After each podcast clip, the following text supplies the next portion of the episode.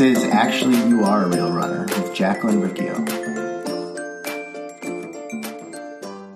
Hey, it's Jacqueline, Systems for Self Care dot com, where I teach you to consistently take daily action so you can create the life that you want. Today is Friday already. We're going to do our Running Recap Friday, so we'll go back to last Saturday, actually. So I've been doing these free five K runs on Saturdays. I love them. It's been a lot of fun.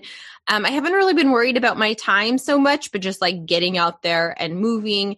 Um, they're small runs, like probably, I think the hun- one hundred people is the max. So I have been very close to the end. Um, I think I, I think I was like ninetieth or ninety-first or fifth or something like that in this last run.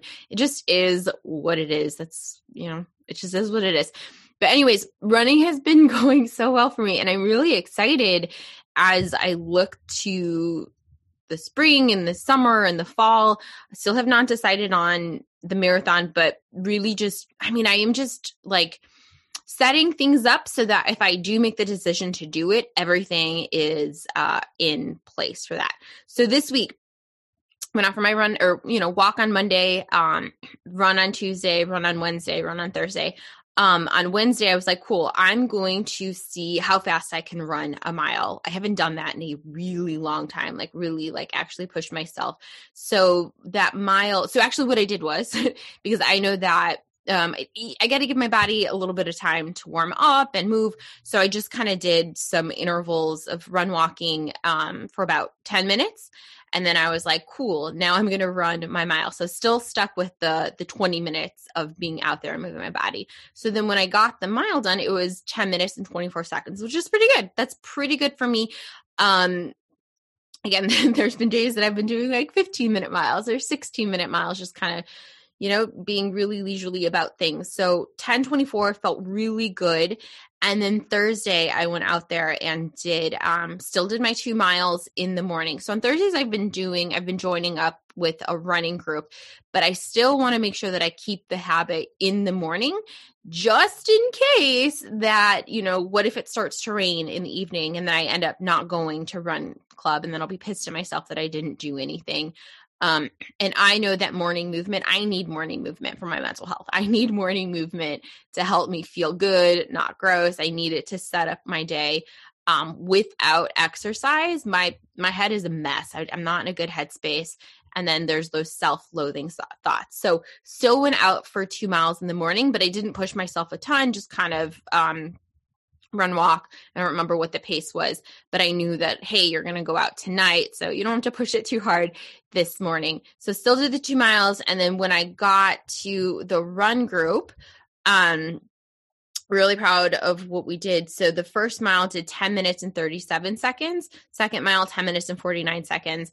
And then the third mile, there was some stopping at lights, part of just running in the city, getting stopped by traffic and, um, rush hour and having to stop at corners and wait. But the last mile was twelve minutes and fifteen minutes, twelve minutes and fifteen seconds. So overall, pretty good. Feeling really good about that. Um, usually in the past, when I've been like, oh, I'm going to start training for a marathon, um, I start stacking on miles and, but my like pace isn't where I want it to be. And then it just turns into this big mess. So it's pretty cool to keep pushing myself on these short distances, getting faster, getting stronger, um, still lifting weights, still stretching. That was another thing that would happen in the past too, is I would get so caught up with marathon training and having to stack on miles, and it wasn't like workouts weren't scheduled into my day or into my week. And it was such like a hassle, like, oh, I don't want to go do it and then not go do it. Right. So yesterday's episode, I talked about, oh, I don't want to go do it, but still showing up and doing it. Um, I would say, oh, I don't want to go do it. And then I just wouldn't do it. And then the training wouldn't happen. And then it was like, oh, here's a race and you're not fully prepared because you haven't been doing it consistently. It's been kind of sporadic or intermittent. So anyways, it feels good to consistently take daily action as I am ramping up. So Fridays, I don't go for a run, right? So that's the thing about consistently taking daily action. It's very, I was very strategic about how I wanted that to sound, because I don't think that you need to take the same action every day, but you need to be consistent about taking some sort of action. So putting up a one instead of putting up a zero, right? So this morning, it's Friday. Um, you know, I just had a rough or a, a lot, a lot put on my body on Thursday.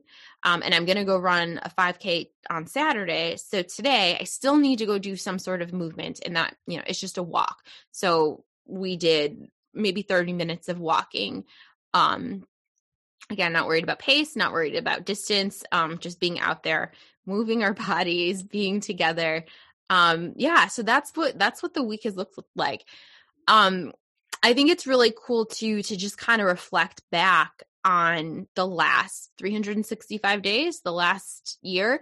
Um, you know, a year ago, I mean, in March, right when the world was shutting down, is when my doctor was like, hey, why don't we take a, why don't we take a week off from running, right? And see how your knee does.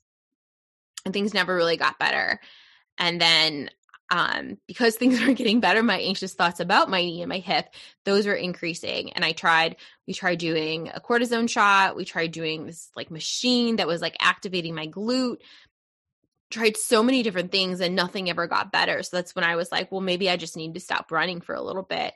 Um, but not running and not moving my body actually increased the pain, because my anxiety about my thoughts about how my, you know, I messed up my body, that increased. And so now I'm like not walking at all. And I was afraid, like I was like, I would be sitting on a couch and thinking about having to get up to get water.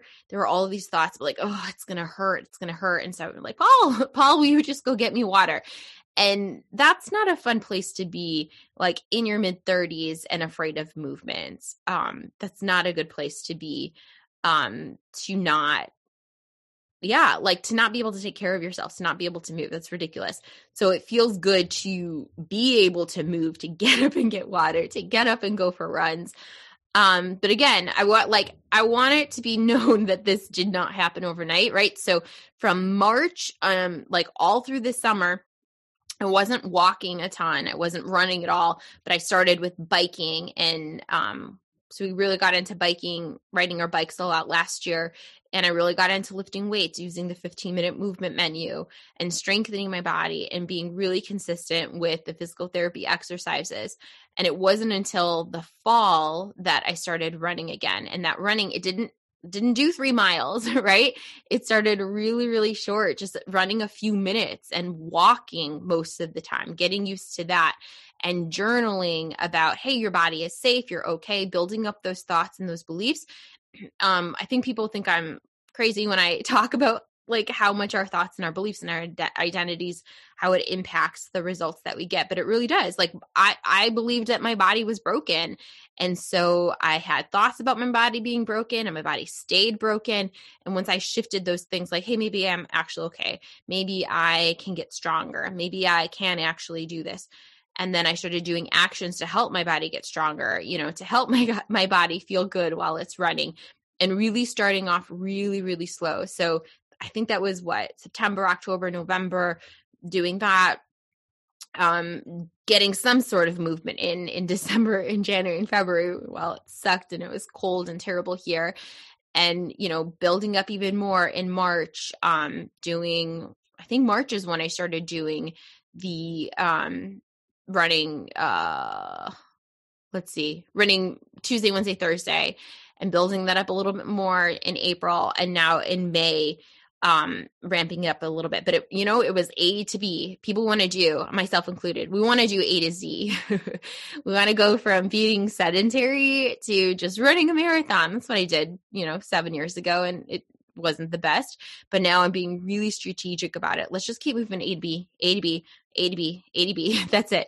Just keep moving A to B, because you want to be able to, you know, continue moving in your body. As I get older, like I'll be forty in a few years. And as I look to my forties and my fifties and my sixties and my seventies and my eighties, like I want to be an active person. So there's no rush to, um, there's no rush. There is just, let's just keep doing things that are going to support that and um, not get yourself injured, right? So anyways, that is my running recap. It feels good to be able to, you know, it feels good to be able to run fast and push myself to run fast, and also to just be okay with going out for a quick jog and not look at my pace. I, I like being able to be in both spots, because I think in the past too, there was so much pressure on like, oh, you have to be fast. And if it's not, if your mile time isn't this, then, you know, you suck. And now I'm like, I don't, I really don't care. I don't care. Um, I'm not getting an award. There's never, this doesn't affect my income. This doesn't affect um, my happiness. It is, I'm out there to move my body, and it does, you know, it's cool to run fast, but it's not my entire self-worth dependent on my mile times. So anyways, that is my running recap from the week. I'll uh, check back in next week and let you know how the five K goes. Um, super excited for this. Super excited to be in a strong body doing these things. Um, if today's episode or past episodes have been helpful, remember you can buy me a cup of coffee. It's like a little tip jar on the internet. For that, you'll go to Ko-Fi. That is ko-fi.com slash uh, Jacqueline Riccio Stover. The link for that is in the show notes. And then I've gotten really good feedback on the twenty meals, uh, helping people, you know, create really easy, quick, tasty meals. They're not diet meals. Um, there's actually actually some nachos. I have single serving nachos and pizza in the twenty meals.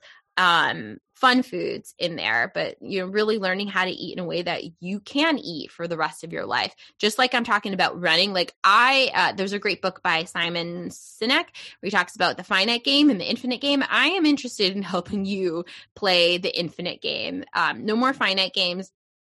Let's focus on the infinite game and what you're doing in your thirties, forties, fifties, sixties, seventies, and eighties. So for, for the twenty meals, you'll go to systems for self care dot com slash the twenty meals. I'll be back on Monday. Have an amazing weekend. Bye.